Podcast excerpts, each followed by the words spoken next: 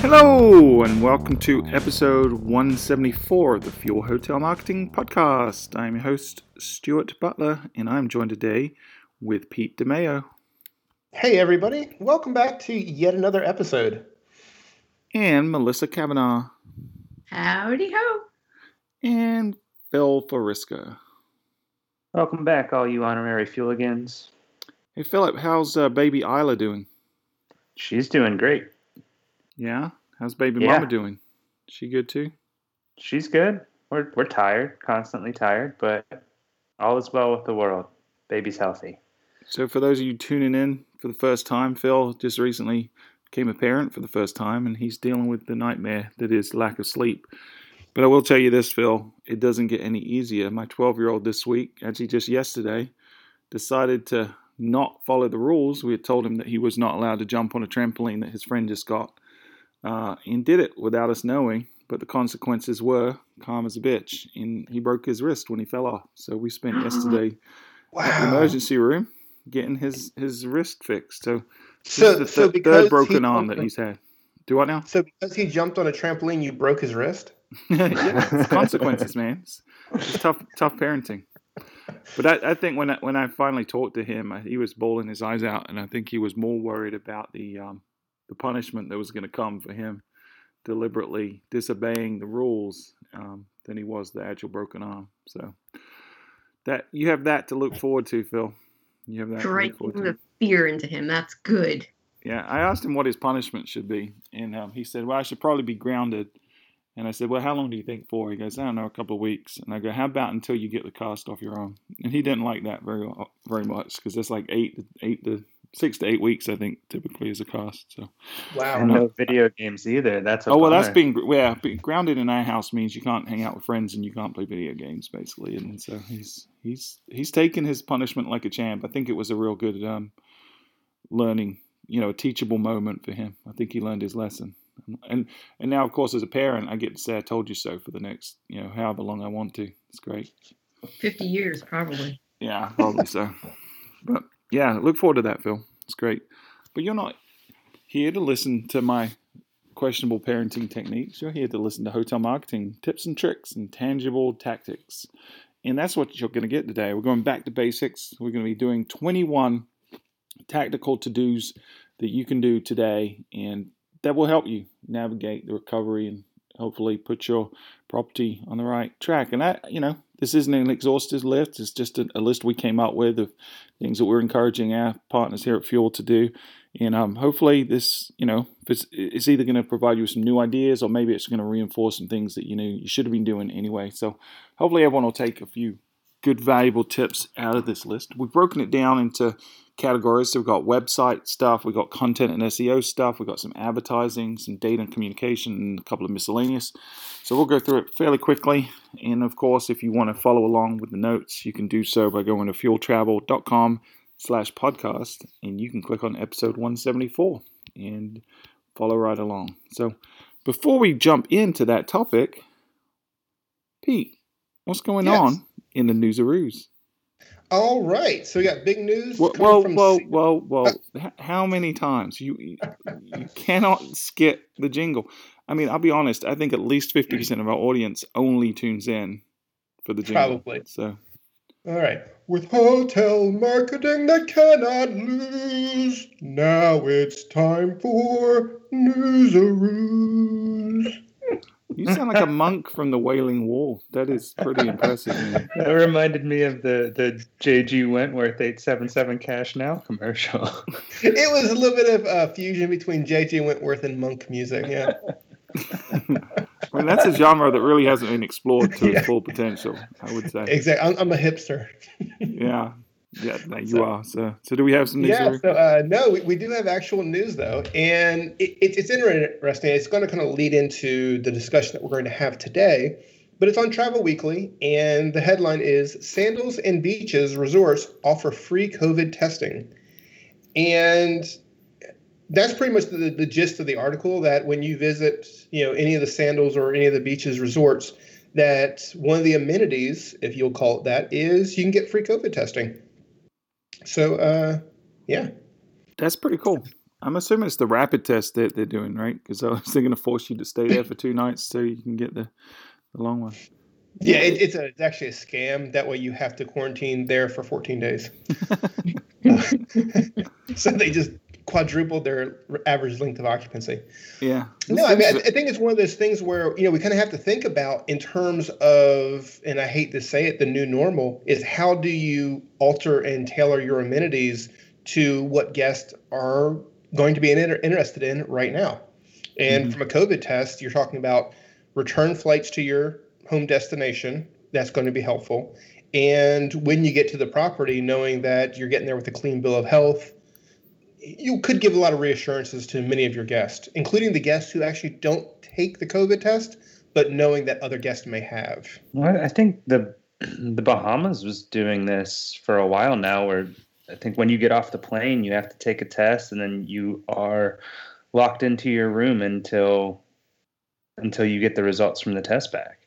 Yeah, and this is such a tricky thing, right? This virus because it, it's still a little bit of uncertainty about incubation periods and things like that. So it's you know, to me, is it is this actually protecting people, or is this more of a publicity stunt slash marketing thing? You know, I, I don't know because I could easily have come into contact with the virus the day before I traveled, or even on my journey to to the destination, get there, have a negative test, and then start exhibiting symptoms two days later.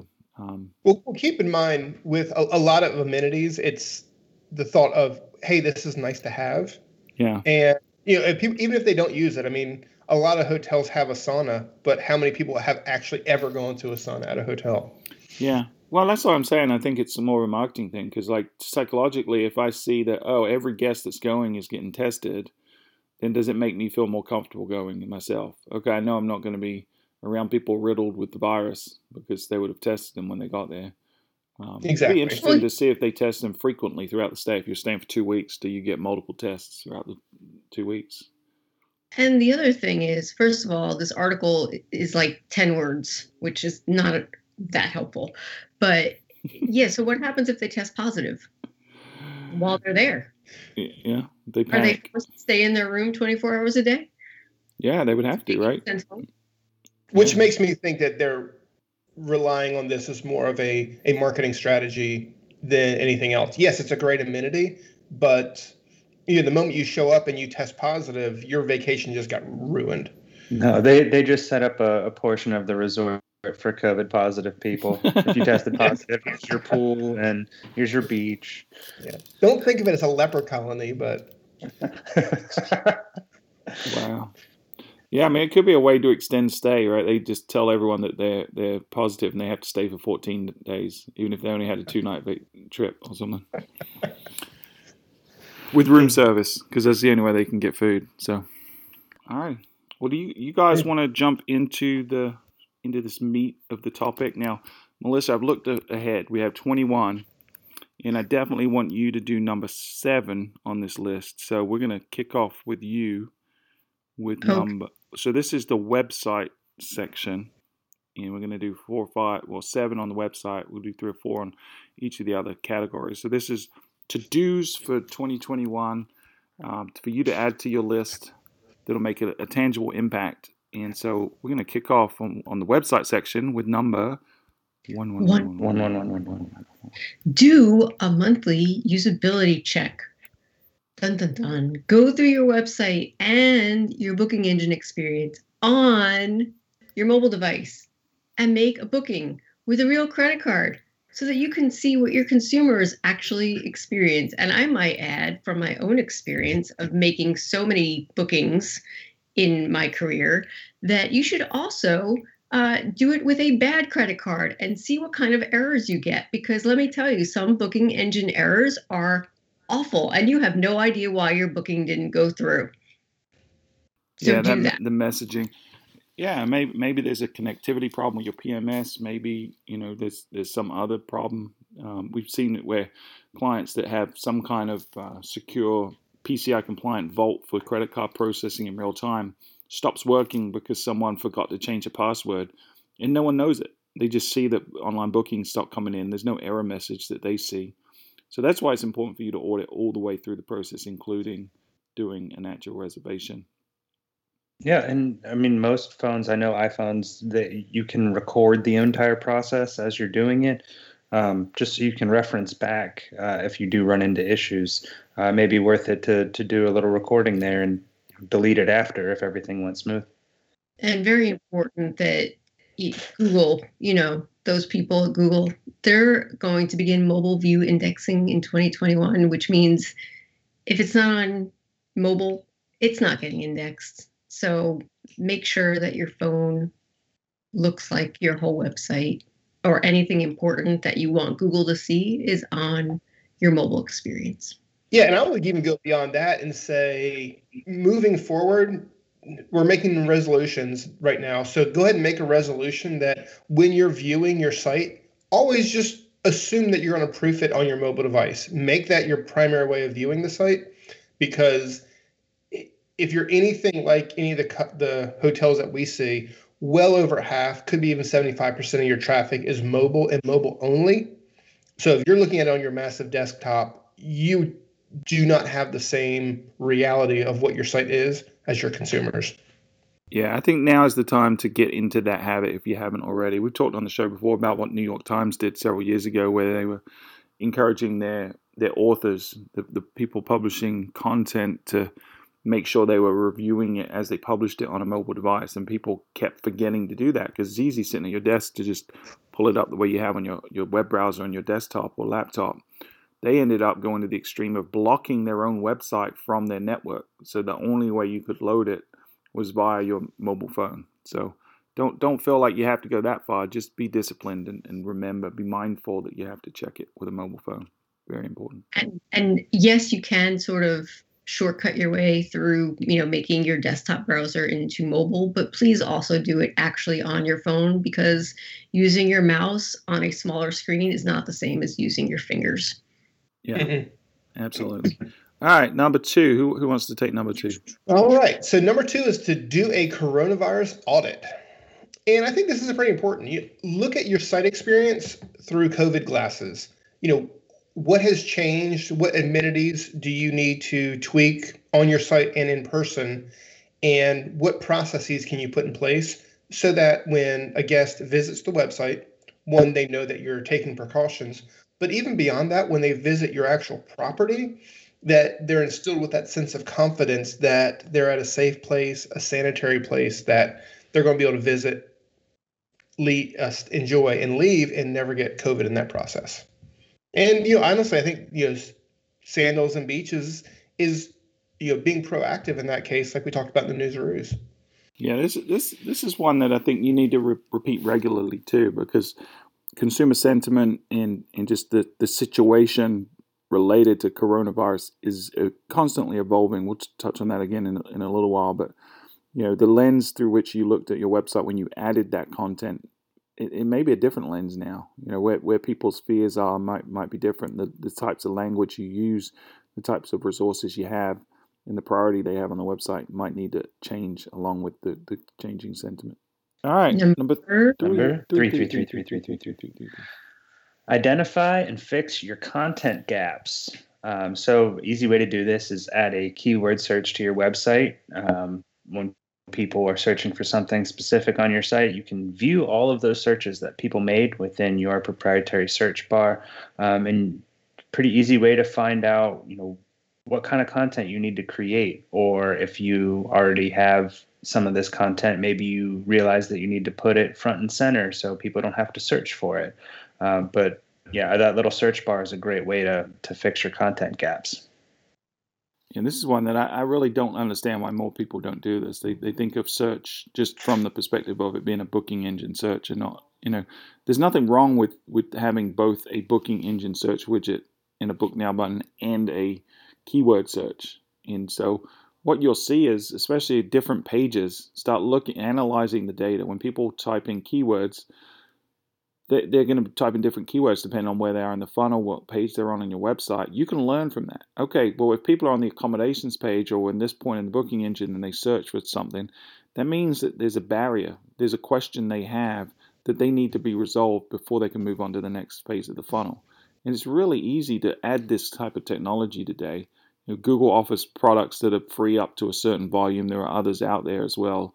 Um, WordPress has some just built in that you don't even need to go external for. So just a simple keyword search that's in a prominent but but non-confusing position on your website can yield a massive, massive insights. Everyone should do this. It's a no-brainer. And if you think about it in terms of you don't get a lot of searches on those search bars, but the people who do are the ones who had such a issue that they had to go to the box to find it. And how many customers are having that same confusion where they have to search for your cancellation policy or your amenities that just give up. You know, there's so many people that's really not quantifiable of went to your website, looked for something, couldn't find it and left. That search box will give you that insights. Yeah, exactly. All right, number Provide accessibility information. You need absolutely to add an accessibility page to your site that lists all of the accessibility features your property has to offer. This is so important for so many reasons, uh, not to be excluded from being sued. So keep that in mind. You, it's good for the consumer and it's good for your wallet. You got to have it. Well, I would say just even if you don't care about your customer, which you should. I hope so we've had this issue in the past where you know a, a client had a suit placed against them because their website was fine, but they did not indicate which accessibility features they had on their property specifically. So just think about that. Just spend the time to create a basic accessibility page that will help your guest. But honestly, there's nothing wrong with having a little bit of armor against the attorneys, too.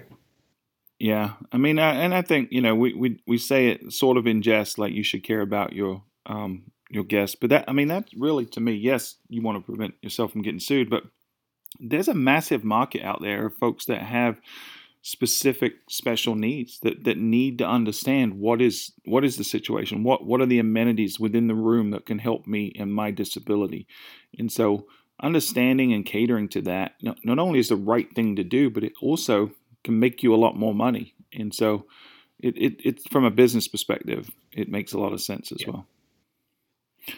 And following right on from that one is number five, five, five, five, five, five, five, five. Continue to monitor the site for accessibility issues.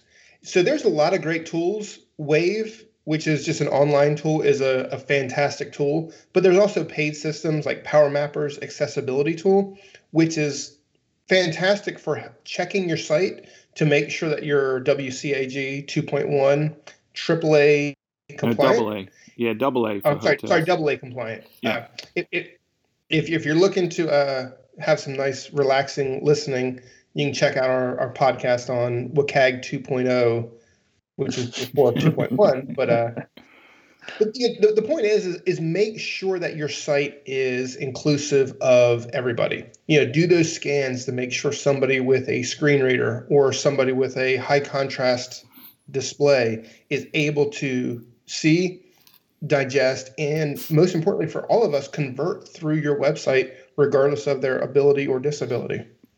Yeah, and if you want to take this to the next level, you know, I think tools like Wave do a good job at the surface level, and they're they're probably enough to get you to where you can uh, avoid a lawsuit. You know, it's it's it's puts you in a defensible position because you can go to the government, you know, who hasn't really ruled on this, and and the DOJ hasn't really said this is what it means for a website to be ADA compliant. There's some rulings that kind of contradict each other. But at the end of the day, it's, it's you're, you're trying to mitigate your risk with a lawsuit. And so if you show that you're making a concerted effort here, that's going to prevent um, frivolous lawsuits. The other, the other thing to keep in mind, though, is again, it comes back to audience. If there are people with disabilities that use a screen reader, they use assistive technology, like maybe they use a keyboard instead of a mouse, right? If you if you don't allow your hotel to get booked through those technologies, again, you're missing out on a massive, massive audience. And the, the icing or the cherry on the top of this is as well, if you do this right, a lot of the work you put into making your website accessible can be tax deductible. And so maybe you want to talk to a professional organization that works on this type of te- um, thing every day. We, we partner with a company called Inclusive Web We'll link to them in the show notes, but they can do actual manual audits of your content. They can have people with real disabilities and real assistive technology actually go through the site and, and look at it from, from the perspective of someone with those disabilities and give you really clear instructions on the things you need to do to fix it. And then they can do that on an ongoing basis as well. But again, it comes down to it's good business sense, it's the right thing to do, and it will stop the lawsuits as well and open up new audiences. Well, well, Stuart, I'll say that say this as well. What you said was key. They'll do it on an ongoing basis. Anytime you do an accessibility audit, it's at a certain t- point in time. So if I ran one today, it would be on January 15th, 2021. 2020, uh, the next day, something could happen to my website that would bring it out of AA compliance with WCAG. So think about that. It's not a I did it once you know, back in, you know, 2018, I don't have to do it again. This is an ongoing thing, and you want to kind of make this part of your annual budget for sure. If not annually, quarterly would even be better. Semi-annually, you choose kind of what you're comfortable with, but plan on doing ongoingly. If ongoingly was a word. it is now. All right, number six six six six six six six six six six. Evaluate your booking engine options. So, no matter how good your website is, uh, poor booking experience will definitely hurt your conversions.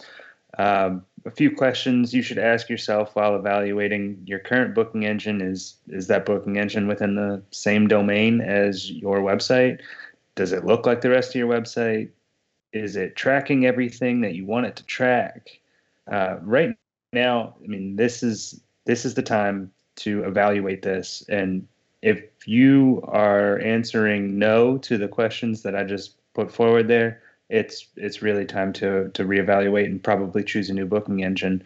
Um, we did an entire episode where if you want to know if your booking engine sucks, you should probably listen to this episode. It was episode 131. Um, but go back and check that out. And yeah, if your booking engine is is not where if it's not if it's not where you want it to be, give us a call. Again, I don't want to use the term. It's already been used once. We use it way too much. But now more than ever, we've got to capture as many guests as we can. Right? There's there's limited demand. We talked before in other episodes about the need to be a hunter, not a gatherer.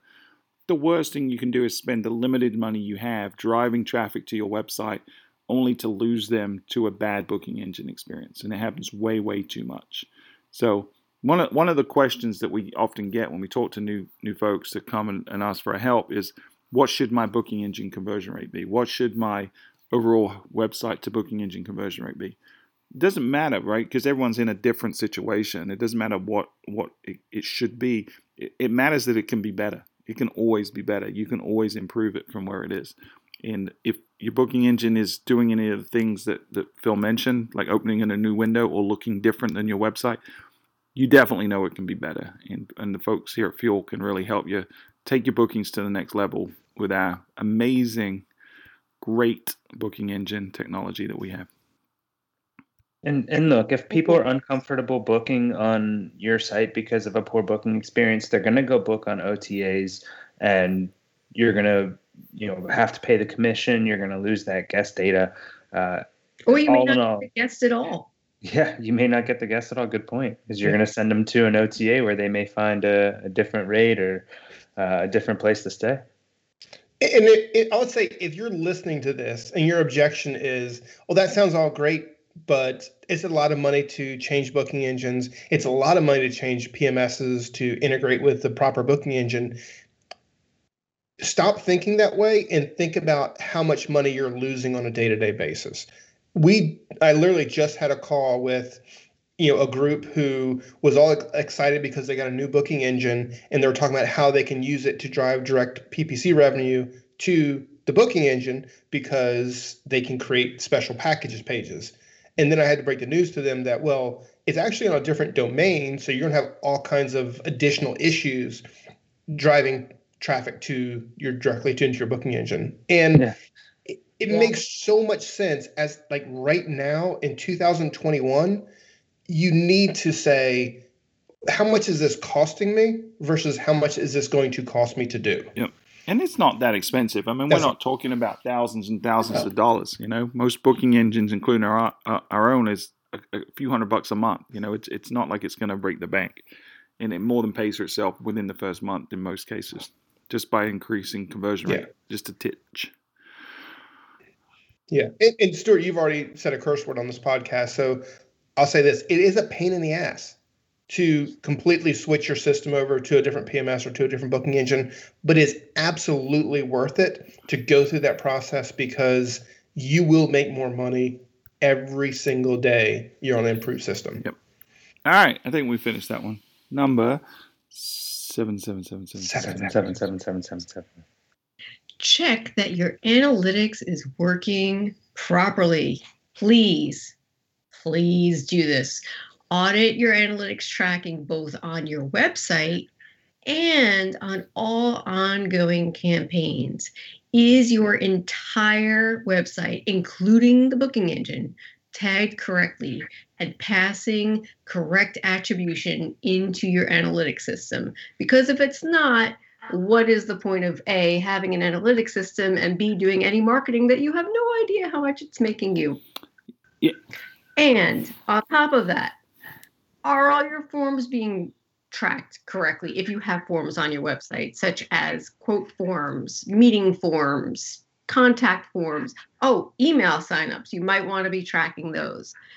And offsite is all of your paid marketing tagged in a way that is one, tagged, and B, easily identifiable and segmentable in your analytics system. Things like, for example, people might forget when I say ongoing, you might have some old links out there from, you know, campaigns you don't really touch, like your TripAdvisor business listing, for example. It's been around since the beginning of time and maybe you've never actually tagged it. So audit all your outstanding paid marketing links and make sure that they are tagged. Yeah, there's another aspect to this too that, that I think you should audit when you're looking through this. You know, a lot of people have gotten into the habit of throwing on different tools and widgets from third parties onto their site as well. And, and we've come across situations where those third parties aren't always above board in terms of how they record their value. In some cases, we've literally seen other agencies or other technologies that literally will overwrite campaign tracking to their favor. They will claim credit for bookings that they did not generate and remove credit from the original source. So you've got to really make sure you're looking at this objectively and don't let the fox guard the henhouse. If you need help with this kind of stuff Yeah. and you need a third party independent view of this to really look at it objectively, re- just reach out to us at Fuel, info at fueltravel.com. Our analytics team loves doing these kind of forensic audits of analytics and seeing where, where any of the problems lie. Because people will steal your Mhm. attribution if you're not careful. Melissa had a great um, uh, image cartoon that she shared with the team this week, which is one of my favorites I've ever seen, where it was a.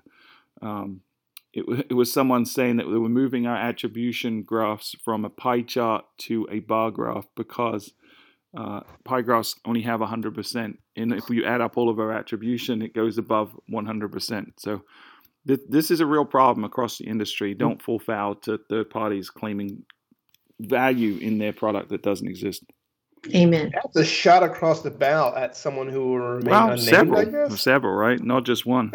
Well, we can we Yeah. can call them we can we can call them thieves.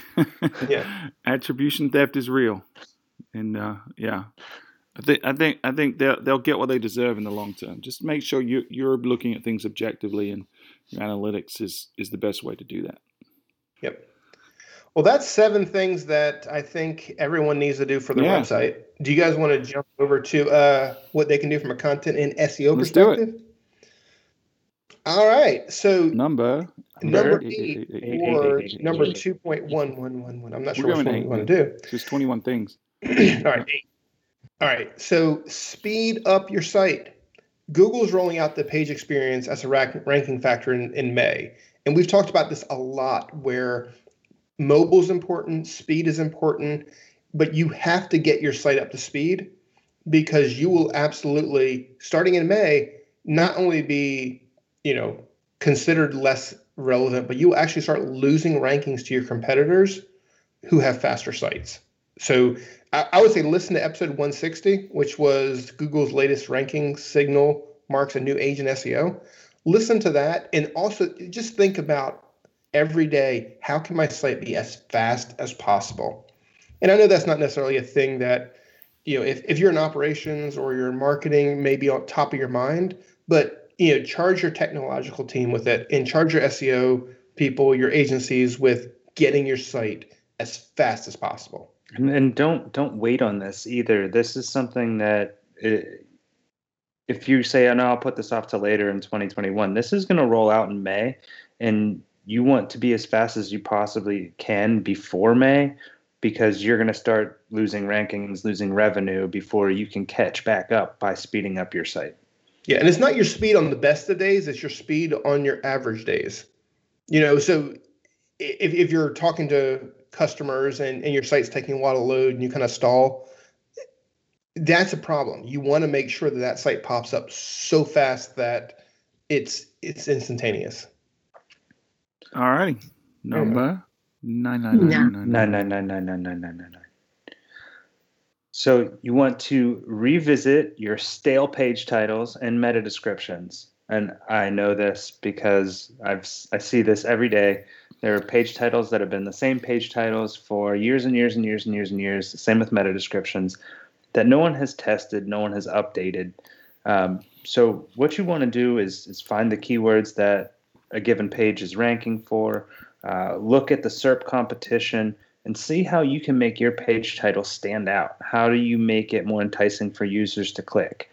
Um, updating your page titles it can help you increase your click-through rate, maybe even your rank.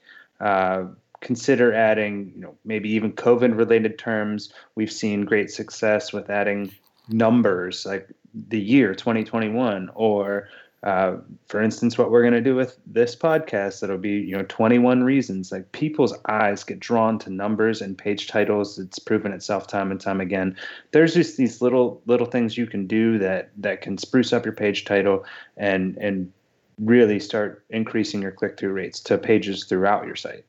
One of the things that people make mistake of is they focus on title as, as just a keyword thing, right? I'm going to put the keywords in that I want to rank for. They don't think about it as it's actually the thing often that the person, the guest, potential consumer is going to see on the search engine results page. If you think about the, the results that they see, they're going to see a list of uh, nondescript websites that they have to select before. And ranking is obviously a part of that, but also the content of the title and the description is what they see. And it's it's an opportunity for you to, like you said, Phil, stand out and sell your property. What you know, maybe you can put in something about you're deep cleaning your rooms right now, or look at what TripAdvisor does with their title tags, where every year they'll do new reviews 2021 or, or things like that. I think the other OTAs do similar things. So be creative. Make sure this isn't something that you only look at once every two or three years. It should be something that you're thinking about. What is my value proposition? How is it changing? What is my differentiator? And how can I incorporate that into my titles and my meta descriptions on an ongoing basis? And, and pro tip, we take when we do page title testing, we take chunks of pages. So you may want to take like all of your rooms pages and add something or remove something and then view the results. Did it improve my click through rate? Did it view, improve my traffic? Did it improve my rankings? And then if not, you revert back to the old one, um, see your stats level out again, and then test something new again. So you can you can take chunks of your pages and, and do it to do it to those, um, and then you can get some statistically significant results. Alrighty, number 10, 10, 10, 10, 10, 10, 10, 10, 10, 10, 10. Audit your old content. Do you have a bunch of old blog posts that you haven't updated in a while?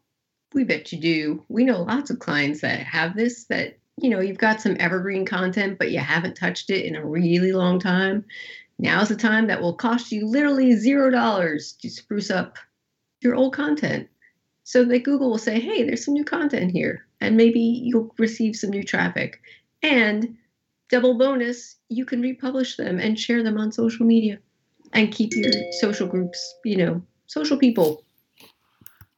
You think about events, especially over the last 12 months, right? This is this is an opportunity if you if you had events that are annual things in your area that you had to maybe you hadn't changed because they were canceled in 2020. And so the content you have is only 2019 content. Now's the time to start thinking about, oh, are they going to be back in 2021? Update the content, get it to be re recognized by the search engines, and you might get a leg up over the competition because you're going to be ranking quicker than they are. And and and a lot of a lot of hotel websites scrambled to change their event related content in 2020 to reflect hey this event is canceled. Well guess what? In 2021 it might not be. So scramble again and get your new new content in there um, updated dates updated prices all, all of that stuff that the the reader needs to see and also think about other types of content. The reason that people are traveling to your area may have shifted. The types of things they're doing when they come to your area may have changed as a result of coronavirus. Make sure make sure you're talking about things like you know social distancing and mask requirements and restaurant openings and the things that are going on right now because that that's the information that's going to be valuable to a guest and help them make a decision to stay in your destination and to stay with you. All right, number 11. 11. 11, 11 so while you're doing all that stuff with your old content, look at where you can add more internal links. So one of the things that's you know my peeve, or Melissa, as you would say, burns your buttons, is when you get to a page that's a dead end, or and you just don't have that that conversion path isn't clear. You know, so look at your you know your old blog content, your old articles, or just pages in general, and say where can I add existing where can I add links to other content on my website? Or where can I add places where I'm going to further that person's journey from a shopper and move them into the booking process?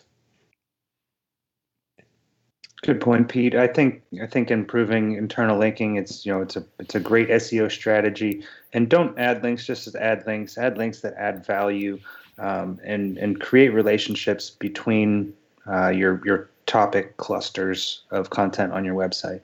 But yeah, adding adding new internal links is is a great way to get eyeballs to, to old content and create relationships from old content to new content.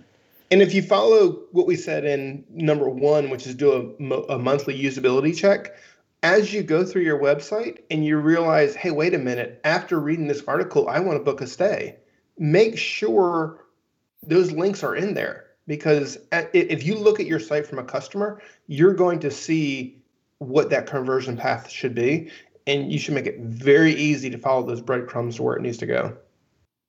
Yeah, I think that's a great point. Uh, we did an episode a long time ago about not not driving people to dead ends. You always want to think about when you're reading an article or any content on the site. Well, what next? What are the choices I give to the guest? If the choice is I, I go back to Google or close the browser, if that's one of their options, you're doing it wrong. You need to give them a path forward always. In, in you know, and there's multiple conversion funnels. Some is you might want to get them to your social channels. You might want to get an email address, or you might want to get them to book. So try multiple, uh, but every single page should be leading someone somewhere else that maybe furthers their their knowledge or their desire to stay with you. All right, number 12. 12, 12, 12, 12, 12, 12, 12, 12. So encourage shares of your new content. When you create new content, make sure you're thinking about shareability and linkability. Don't create content just to create content for freshness purposes alone. Create usable stuff, uh, pe- stuff that people want to consume. When we talked to Tim Peter a few months ago, we we put out this idea that content should be snackable, shareable, sharp. Um, make sure people want to consume it and want to share it with other people to consume. Um, so when you think about it from you know that mobile shareable usability perspective also think about it from linkability get that seo value back to your content um, it should be useful enough that other sites like your local dmos want to share it to their audience they want to link to it from their website so keep that in mind when you're when you're creating your new content on your website and then make it easy for people to share maybe you know add uh, some kind of share widget to those pages and make sure it's prominent. Think think about not just is it valuable and people want to remark on it um, or share it, but also the mechanism of sharing. Are you making it easy for them as well? Number 13. Ooh, we're moving 13, sections. 13, 13. Oh, yeah, we are. Sorry. My bad. Do you want to introduce this section, Melissa? 3.11111. Stop. I'm sorry. So this is data and communication. This this is we're going to start talking about you know your your, your CRM and, and things like that in this section. So this is number 13, Pete. Get it straight. 13, 13, 13, 13. All right. Organize your data collection. This is so important now more than ever. This is so important. We're losing the ability to use third party cookies. Your first party data is the key to your success. Everything that you know about your guests needs to be accessible and organized, not just email address, but you want to know how often they've booked, when did they stay, who were they with, etc. All those things should be accessible so that you can use that information to either tailor an email or a text message or any kind of remarketing campaign to the right people at the right time to get them back to your property or to the property in the first place. And this is one that we could do a whole episode on. It could it could get very complicated, but you should have already audited your data collection uh, and utilization for GDPR and other data privacy reasons. But if you haven't, it is a good time to really start doing this. One of the best exercises you can go for and a, good to do item is just start mapping it out on paper. Start writing down a list of where am I collecting data? What data am I collecting? Where is it getting stored? And what am how am I using it? And and really start moving towards how do I get to a single golden record of the guest? And don't get bogged down yet with where does that live? Because in, for different people, it lives in different areas. Some it's the PMS, some it's a CRM, some it's it's some kind of self-created spreadsheety thing. But just just make sure that it, it's easy to manipulate. It's easy to collect data to, and, and as you move forward, you can add new data capture to it. Uh, most of our clients use their CRM as the golden record. We have a CRM product, an AI powered CRM that does a really good job of that. But just be this is the year to make sure you get your data normalized. You're collecting it all in one place, and uh, you know what to use and how to use it. Stuart, you said we could do a whole episode on this. Guess what? We did. We it was episode 165. So Yeah, if you that's want to right. hear more about organizing your data collection, go back, listen to episode 165, How to Prepare for a Cookieless World. All righty. Moving on, number 14. 14. 14, 14, 14. These are getting harder to say. Yeah. Who's up? Me? Pete, Pete. Oh, is it me? I'm sorry. I thought it was Melissa. Survey your database. So, asking your guest what they want is all about being a good hotelier. So, do that. You know, survey your guests. Ask them what they feel, when they feel comfortable traveling, what's preventing them from booking, and what they want to hear about, and, and use that data to change everything we've already talked about. It, it, it's so important because great research is very expensive and for most hoteliers you've already sunk the cost into creating that database. So ask them what they want and just deliver literally what your guests are asking for. You know one thing i think will be very helpful is you know look at our own sentiment studies and we've linked to these in the the show notes for question ideas but just find out what people want and then work to address all of those concerns. And and maybe you're sending different questions to different segments. You know, if someone has already stayed with you since March, then maybe you're asking different questions about the experience itself versus someone that hasn't traveled to you, but you know, historically traveled to you every year. Try to find out why they're not traveling and what you could do to maybe mitigate their risk and encourage them to travel. The more you talk to your guests, the more you're going to learn, the, the more you're going to be able to adjust, and the more you're going to be able to appeal to future guests as well. So this is not just electronic surveys, but also in pro- on property. Question, you know, ask them questions when they're checking in, and make sure that data is getting communicated to the team as well.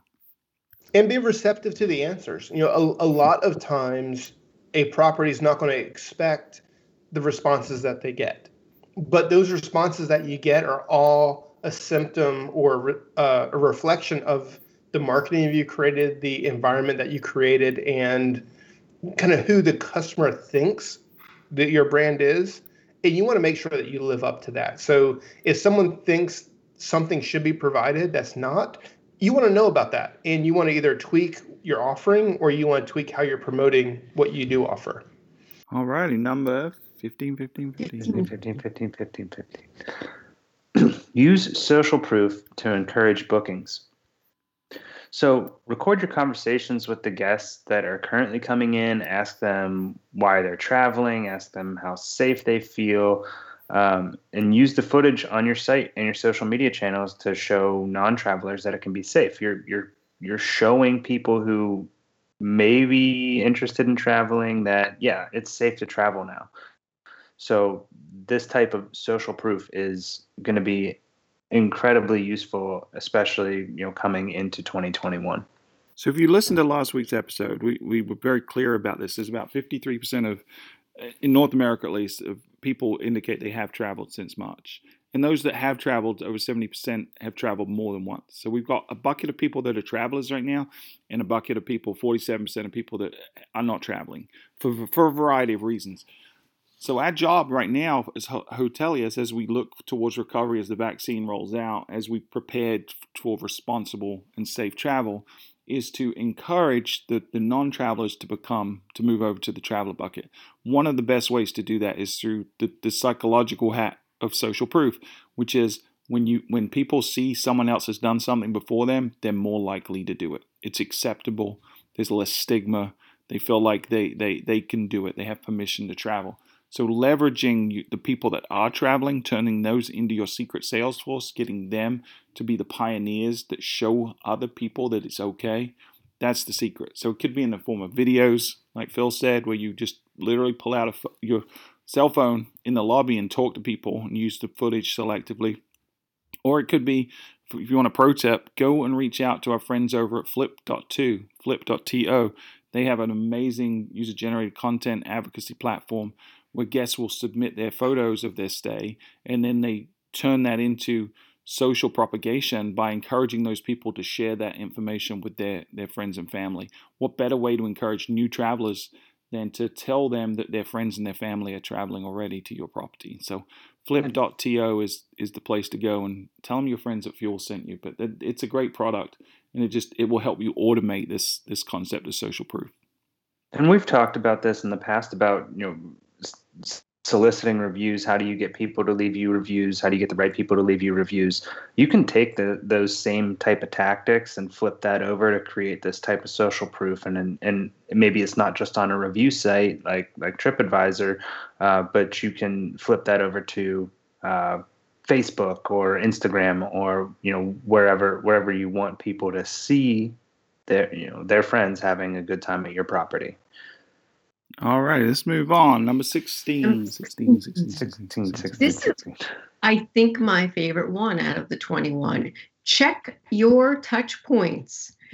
Review your confirmation and pre arrival emails. So, here's the thing about these automated systems that we have they're great because they're automated, but also they're terrible because they're automated and people set them up and then just forget about them and now more than ever is not the time to forget about them because things are changing all the time and you need to be updating that information with what is going on right now especially you know as restaurant requirements are changing and attractions are changing all that stuff needs to be updated in what is being communicated to your guests. And maybe you're in a situation where you don't have access as the marketer, you don't have access to that content. You know, I've seen a lot of places where the PMS is handling that and the marketing team don't have access to, to change it or even if they did have access, there's not the capabilities because the PMS just kind of sets it up as a static thing. Right now, you need real time access to be able to change the communications that you're sending out. And that goes from the welcome emails that you're sending when someone signs up to your email to, to like Melissa said, the confirmations and pre arrivals and post stay messages. You should be right now working on making sure you have access to change that. If it's if it's currently being sent by your PMS, you need to go to whoever's in charge of that and have a conversation about why it's important that we move that, migrate that away from the PMS and put it into a CRM platform like the Fuels CRM or anyone's CRM that you can now make changes in real time, or even better yet, that automatically updates in real time, pulls content from your website and, and does that so you don't have to mess with it. But this is something that always gets overlooked, and it's such such an easy thing to do once you get it set up right. Next Right. section. We're on to another section, the penultimate section. We're on to advertising right now.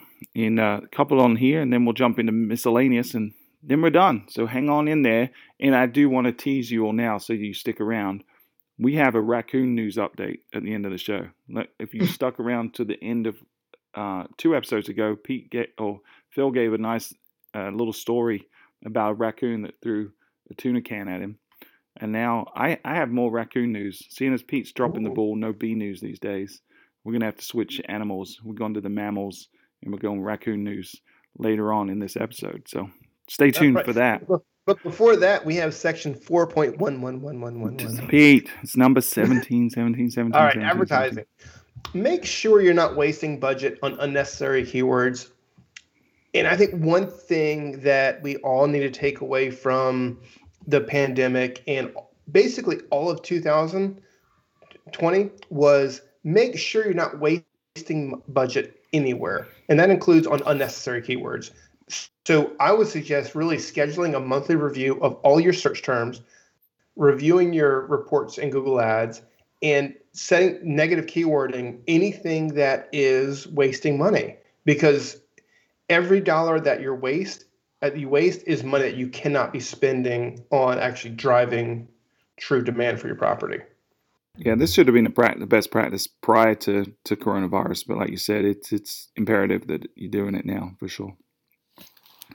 All right, number 18, 18, 18, 18, 18, 18, 18. All right. Number 18. Sorry. uh, uh, update your audience. You're, you're confused because you're thinking 4.2222. Uh, I was I was I was on mute. I was talking there, and now I No, realize no that one has ever done that before. Talk- talk mute on. Welcome to the 2020 2021 mute Geddon. All right. So, number 18, update your audiences. Um, we recommend adjusting your targeting to focus on drive markets uh, and or markets that are able to visit based on current travel restrictions in your area. Like we know, you know, California hotels right now are only open to California residents, so that type of leisure travel. So, you know, defining your audience based on a geographic area uh, is extremely important.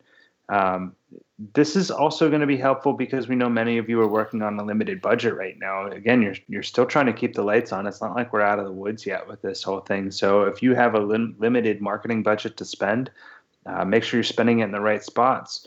Uh, we know based on our our studies that people are really only going to travel within a, a few hours of their home. Typically, typically drive markets. Uh, so focus on those drive markets, and if you need uh, some help on targeting specifically drive markets, we have a blog post. Uh, it's a how-to guide for targeting drive markets. So go ahead and view that and, and update your audience targeting. And we'll, we'll link to that in the show notes as well. All righty, we're on to the, the next section. What number is this, Pete? 19. 19, 19, 19, 19, No, not if you're Pete, it's not. It's 5.1. but yeah, it's 19, 19, 19, 19, 19. Number 19, be prepared to be agile with your rates and offerings. This kind of goes back to our drive market thing that we just talked about. Got to keep a close eye on your rates. We know guests are waiting to book, and those windows are getting smaller and smaller. And I will say that our clients that are doing well year over year, those g- growth in bookings is zero to three days out from arrival. So you've got to be on top of those rates and hopefully your rate management team is in contact with the marketing team. So everybody's delivering the same message and it's just got to be on that. So important right now. Yeah, and if this was something that you were doing weekly before you were adjusting rates, or, or maybe you got some kind of real time yielding, but certainly not manually paying attention in real time. The models that we have, especially if you're you're relying on an automated platform, the, the models that exist just aren't ready for the changes we're going to see this year. We, we saw it in certain markets like Panama City and Myrtle Beach last year when restrictions lifted and there was a this like tidal wave of demand that we've never seen before where for, hotels went from 10% occupancy to 100% occupied within 24 hours for the full weekend. You know, it was a Thursday night and they were sitting at 5% or 10%. And then by, by midday Friday, the whole weekend was booked. And so we're going to see patterns and behaviors that we've never seen before in this industry. And they're not going to be that predictable. Some of it's going to be on a whim. Some of it's going to be based on how the vaccine rolls out. Some of it's just going to be unexplainable you have to be looking at demand in real time and adjusting rates in real time. Otherwise, you run the risk of leaving a whole lot of money on the table and you know paying attention to that so you can staff appropriately for for the demand that comes to one of the one of the fears that a lot of our clients are having in certain markets this year obviously this isn't everyone but some some are really worried about how do they prepare for for the demand that's going to exist at certain times because they just don't have the the money to pay the staff or they don't have access to hire the staff. So there's going to be a lot of problems, but agility is going to be the way that you navigate it, and being real time yeah. rate updates is going to be key. And I, and I would say don't leave this to just automation. I ran into an issue earlier. Uh, it was actually last week where a property was, I guess, by the government limited to 50% of available inventory. Well, their yield management system says, oh, we only have 25% occupancy. I'm going to adjust my rate way down to account for that. The yield system did not know that 50% was now the new 100%. So, really think about that. And I think with anything we have on this whole list, take responsibility for it and say, my job is to drive 100% of the occupancy that I can actually have and whatever means I need to do that, I will do so. But don't just assume that your rates are where they need to be if you have an automated system because they may actually not be. For sure. All right, let's move on. Number 2020. 2020, 2020, 2020. All right. Uh, that's me, right? Yes. Yep. Allocate time to build partnerships.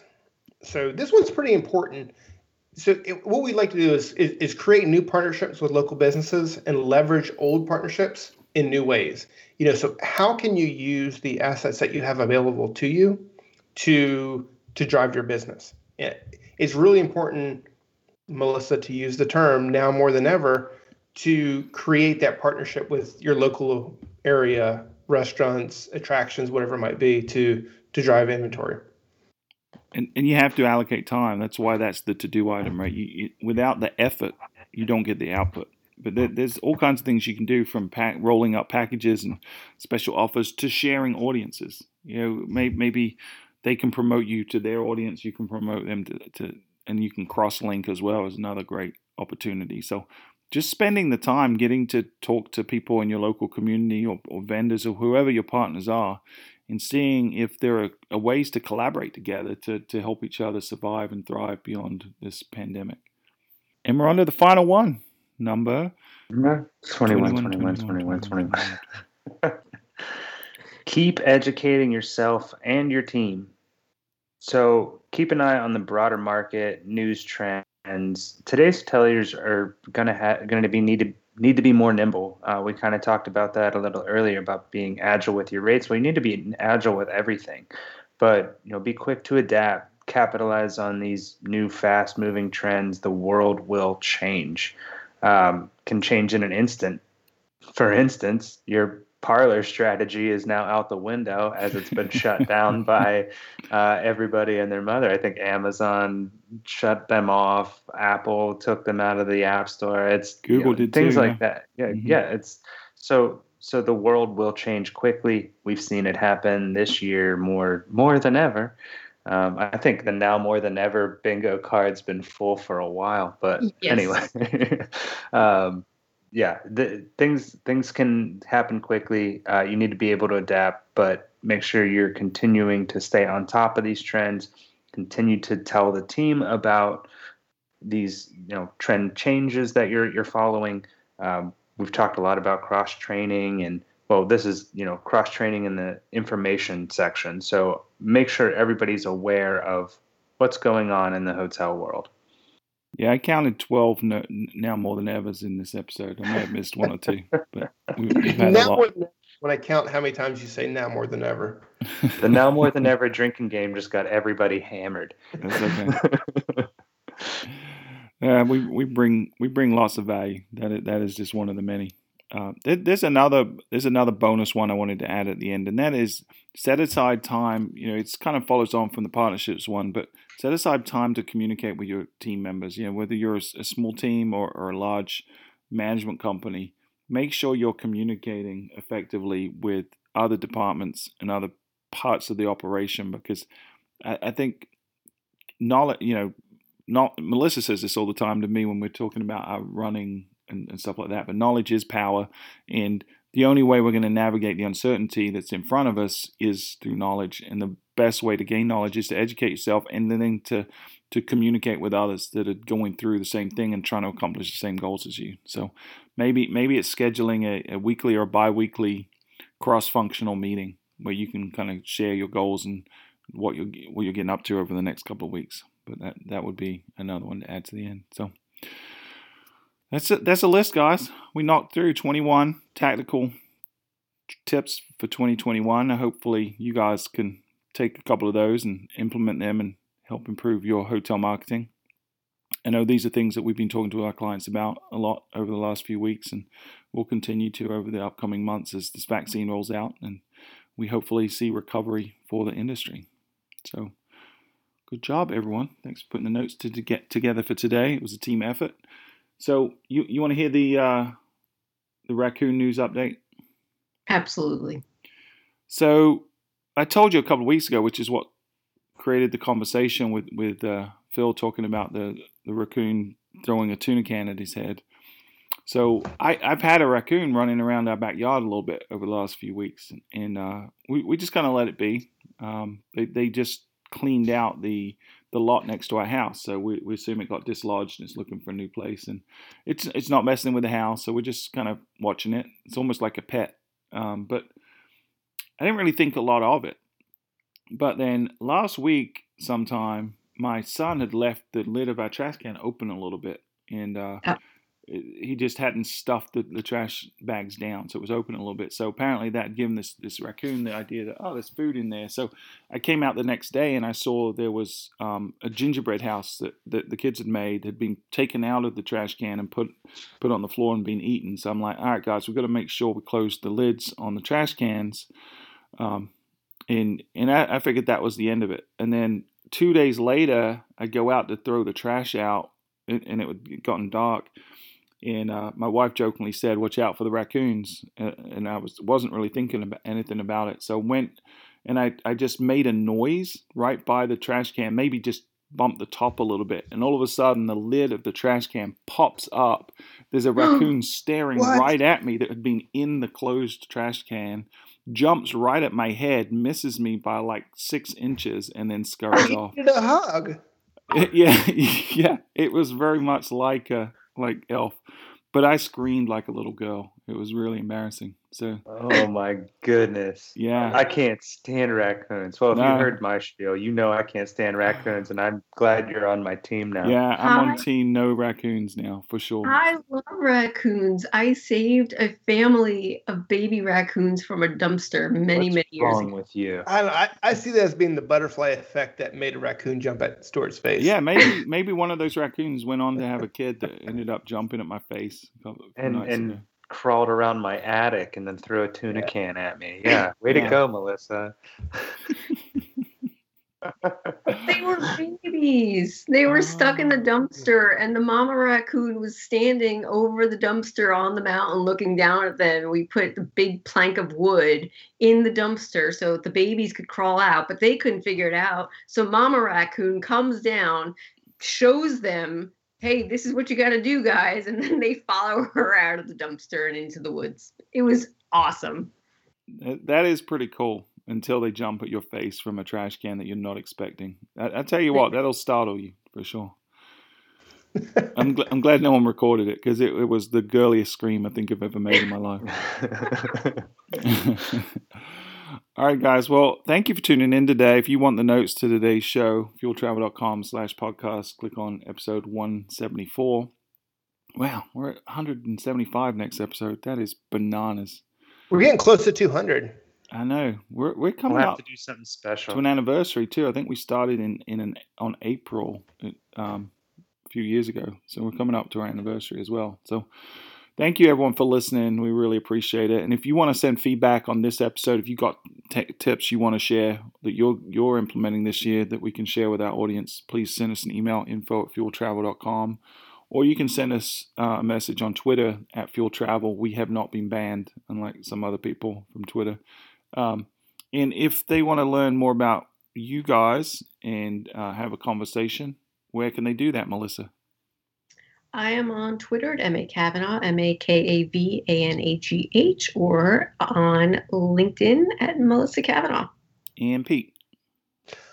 LinkedIn at Pete DiMaio or on Twitter still at P DiMaio, P D I M A I O. And Phil.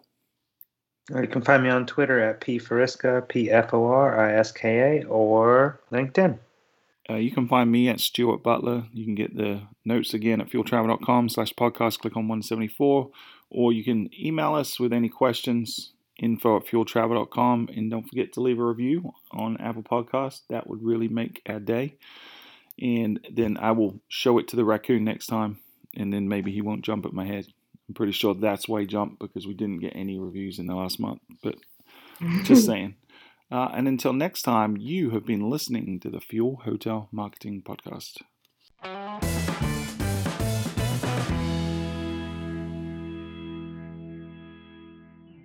Oliver needs to do a better job jumping on trampolines. No, it's Finn. Oh, Finn. I'm sorry. Finn needs to do a better job. hmm